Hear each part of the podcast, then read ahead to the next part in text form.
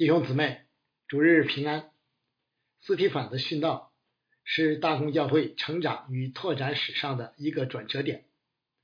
在此之前，教会集中于耶路撒冷，信徒主要是犹太人，呃，包括说希伯来话和希腊话的两个群体，和少量归化犹太教的人。因着主的道持续兴旺，教会不断成长，人数增多。于是，不仅遭遇到教呃官方工会的逼迫，而且遭遇到民间会堂的攻击。斯蒂凡殉道之后，来自各方的逼迫明显升级，教会所处的外在环境迅速恶化。就此时此地而言，教会似乎再无发展的机会，但教会历史所展现出来的。却是完全不同的另一番景象，因为教会成长与拓展转向外邦的时机由此开启。尽管不是以人通常期待的方式，因为这正是圣灵奇妙的作为。基督教会只要存在于世，迟早都要遭遇逼迫，经历征战。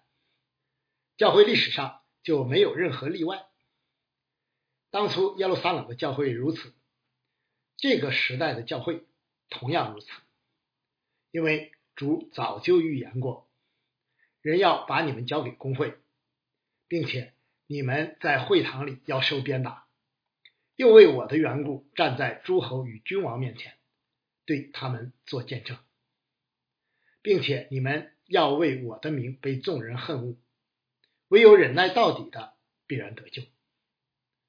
又说，学生不能高过先生，仆能仆人不能高过主人。福音的传扬与教会的拓展，本质无非是一场属灵征战。魔鬼撒旦岂能坐视不理而不加以捣乱破坏呢？如果真有一个始终岁月静好的教会，无需经历逼迫与征战，你一定要远离它，因为。这必是假教会无疑。就普遍人性而言，我们几乎没有人喜欢受逼迫，也不大情愿征战。但主的美意与道路就是如此。正是借着这些逼迫与征战，教会不断得胜，神的国度不断拓展，主的旨意得以成就。当初耶路撒冷的教会，并非有意识的走上了这样一条向外邦拓展之路。户外敬拜同样不是守望教会刻意的选择，一切都是出于那位无法测度之神的智慧。经常说我们的神是独行其事的神，就是这样。当逼迫来临时。教会与圣徒当如何面对？今天的经文虽然只有三节，但每一节都包含着可用以指导我们的重要原则。继续分享之前，我们先来祷告。天父，感谢你启示了你的话语，叫我们可以查验何为你善良、纯全、可喜悦的旨意。以下的时间，恭敬的仰望，交托在主的手中，是吧？求那当初感动陆家记下这些事情的圣灵，今日也感动我们，开启我们，光照我们，好叫我们看出你话语当中的奇妙，是吧？你记下这些事，为的是做我们脚前的灯，路上的光，使我们无论在建造教会。还是在我们日常的生活当中，都知道该怎样行在你的心意当中。主啊，以下的时间，你与我们分散在各处的守望儿女同在，听我们的祷告，奉主耶稣基督的名，阿门。第一节经文告诉我们，当逼迫来临，尤其是在一开始的时候，教会领袖。与普通信徒因为身份与使命有别，故需要采取不同的应对策略。使徒们依旧留在耶路撒冷，而门徒们则分散到犹太和撒玛利亚各处。面对逼迫，教会领袖不能第一时间脱离教会，就如战场上长官不能丢下士兵首先撤离，牧人不能撇下羊群独自逃跑一样。作为主所拣选的牧人，教会领袖。本就应当坚守岗位，站在征战的最前沿，甘愿为逼迫付代价。这是对主忠心、对教会委身、对弟兄姊妹负责，以及对社会见证应尽的责任，是信仰与呼召基本的要求。同时，教会领袖身处征战的一线现场。对于带领教会及时做出合宜的决定，安慰和鼓励弟兄姊妹，都是必不可少的。使徒们不愧是主亲自拣选的好牧人，他们没有逃离，而是留下来继续带领并牧养逼迫中的教会。啊，对此我也少有体会。前几年征战比较激烈的时候。我心意坚定的一点就是，非必要不出京，为的就是尽可能留在一线，和教会以及弟兄姊妹在一起。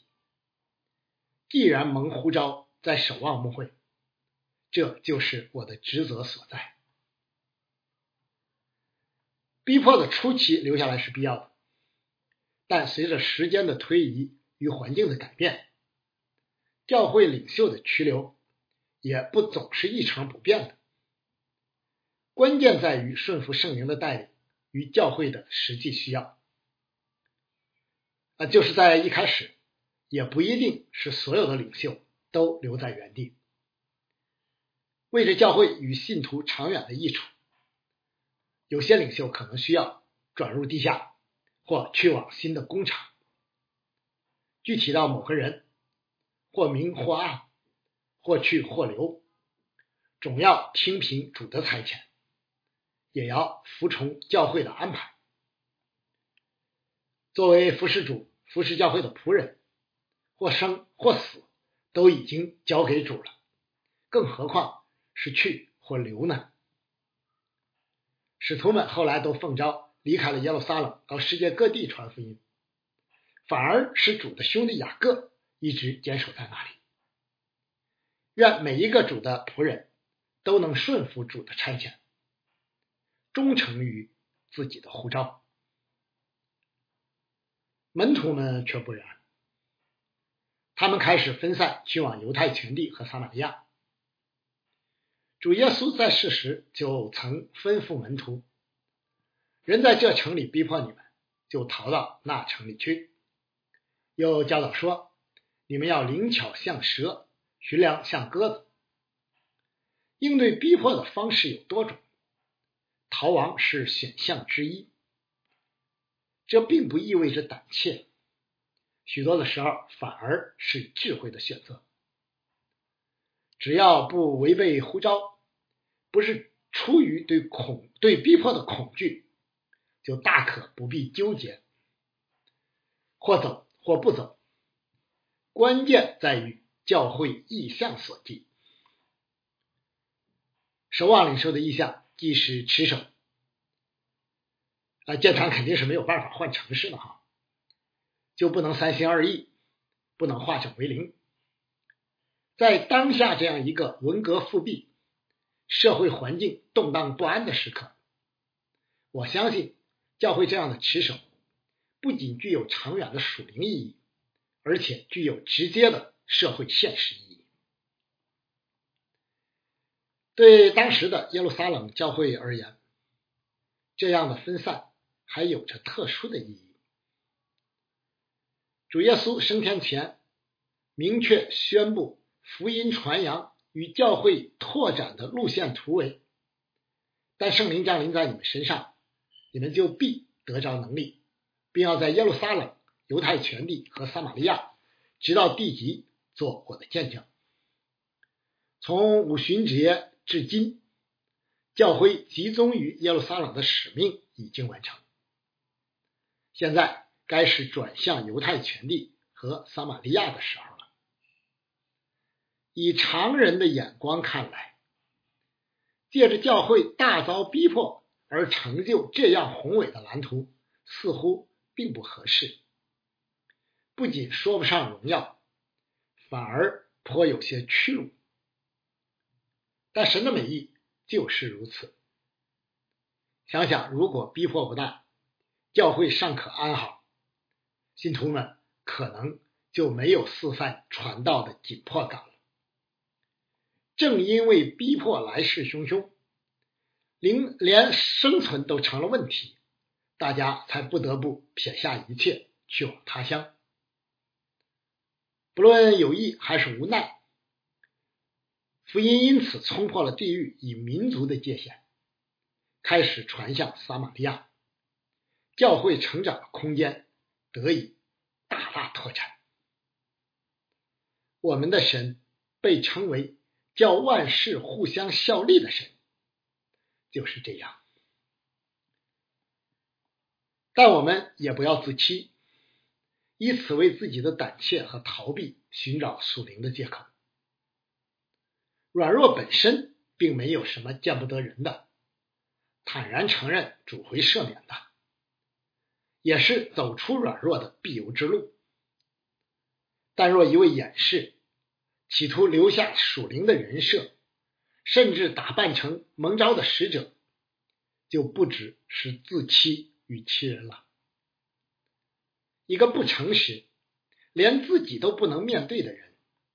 就不要幻想被主大大使用了，因为经上是这样说：不要自欺，神是轻慢不得的。人种的是什么，收的也是什么。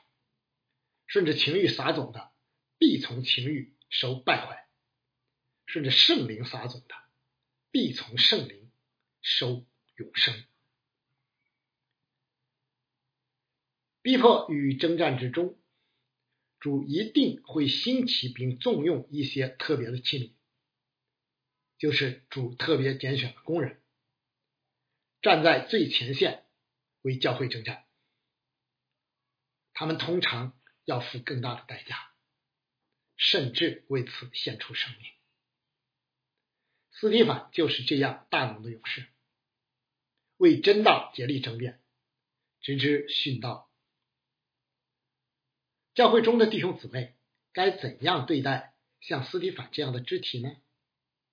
第二节经文说，有虔诚的人把斯蒂凡埋葬，为他捶胸大哭。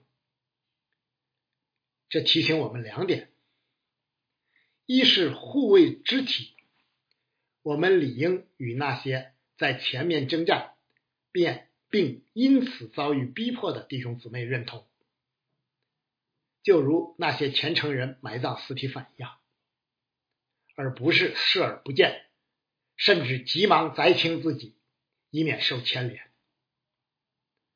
在常人看来，此时与那些正遭受逼迫的教会或信徒，尤其是其中那些名人认同，是相当危险的，很可能给自己带来各种麻烦。最好是别沾边儿。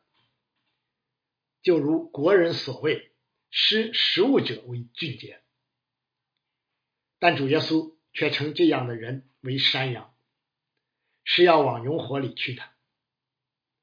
主所喜悦的乃是，因为我饿了，你们给我吃；渴了，你们给我喝；我做客旅，你们留我住；我赤身露体，你们给我穿；我病了，你们看顾我；我在监里，你们来看我。我们同样处在一个征战与遭遇逼迫的时代。感谢主，前几年的征战中，派出所与拘留所内外弟兄姊妹的身影，那些白日与黑夜的守候，不仅不仅见证了我们在主里彼此相爱、互为肢体的美好，而且成为了我不以福音为耻的真实见证。那些同甘苦、共患难的日子与经历，对教会的建造，对弟兄姊妹彼此生命连结的加深，实在是难以估量的。眼下，尽管我们的征战不再那么激烈，但王一牧师、秦德富长老、张春雷长老、耿泽军传道等许多的肢体，依旧处于被关押、被限制自由之中。我们理应常常纪念他们，为他们祷告，不以与他们认同为耻，二是纪念他们。就像虔诚人为斯提法哀哭一样，刚开始的时候，认同也许还算容易，但随着逼迫与征战的延续，环境的改变，再加上生活中的种种缠累，关注的程度可能就慢慢降低了，热心也减弱了，不再纪念这些患难中受苦的肢体了，有时。想起约瑟在九正出狱后被人遗忘的那两年里，该是多么不容易啊！万一牧师与秦德福长老一八年底被抓，一个判了九年，一个四年，都不算短。但愿我们能常常纪念和他们的家人，不仅为他们祷告，而且也能通过各样的途径予以关注。就像会有部和拓展部节日所邮寄的礼物那样，纪念这些受苦的肢体，不仅仅是为他们，也是为我们自己的益处。长期的逼迫与征战，消耗巨大，很容易消磨人的灵性与士气，导致懈怠或低迷。纪念那些受苦的肢体，尤其是那些更为艰难中的肢体，有助于我们灵性的复兴，从而激励自己在征战中站立得稳。其实我们能持守到今天，背后有多少我们知道或不知道的兄弟教会和弟兄姊妹在纪念我们，用祷告支撑着我们。求圣灵。常常感动我们，去纪念王一牧师这些主内的弟兄、同工与战友。既然要认同与纪念，就必定由此衍生出生活中的帮助。那些受苦的肢体与家人，往往在生活上也会遭遇各样的艰难，需要更多予以关注。每每想到在。每每想到那些在过去几年教会最为艰难的日子里，为牧师同工地同工提供住处以及生活方方面面帮助的弟兄姊妹，都令我感动，并为此感谢主。是啊，被主呼召与守望的弟兄姊妹一同建造、一同服侍、一同征战，真的感恩，荣耀归主名，阿门。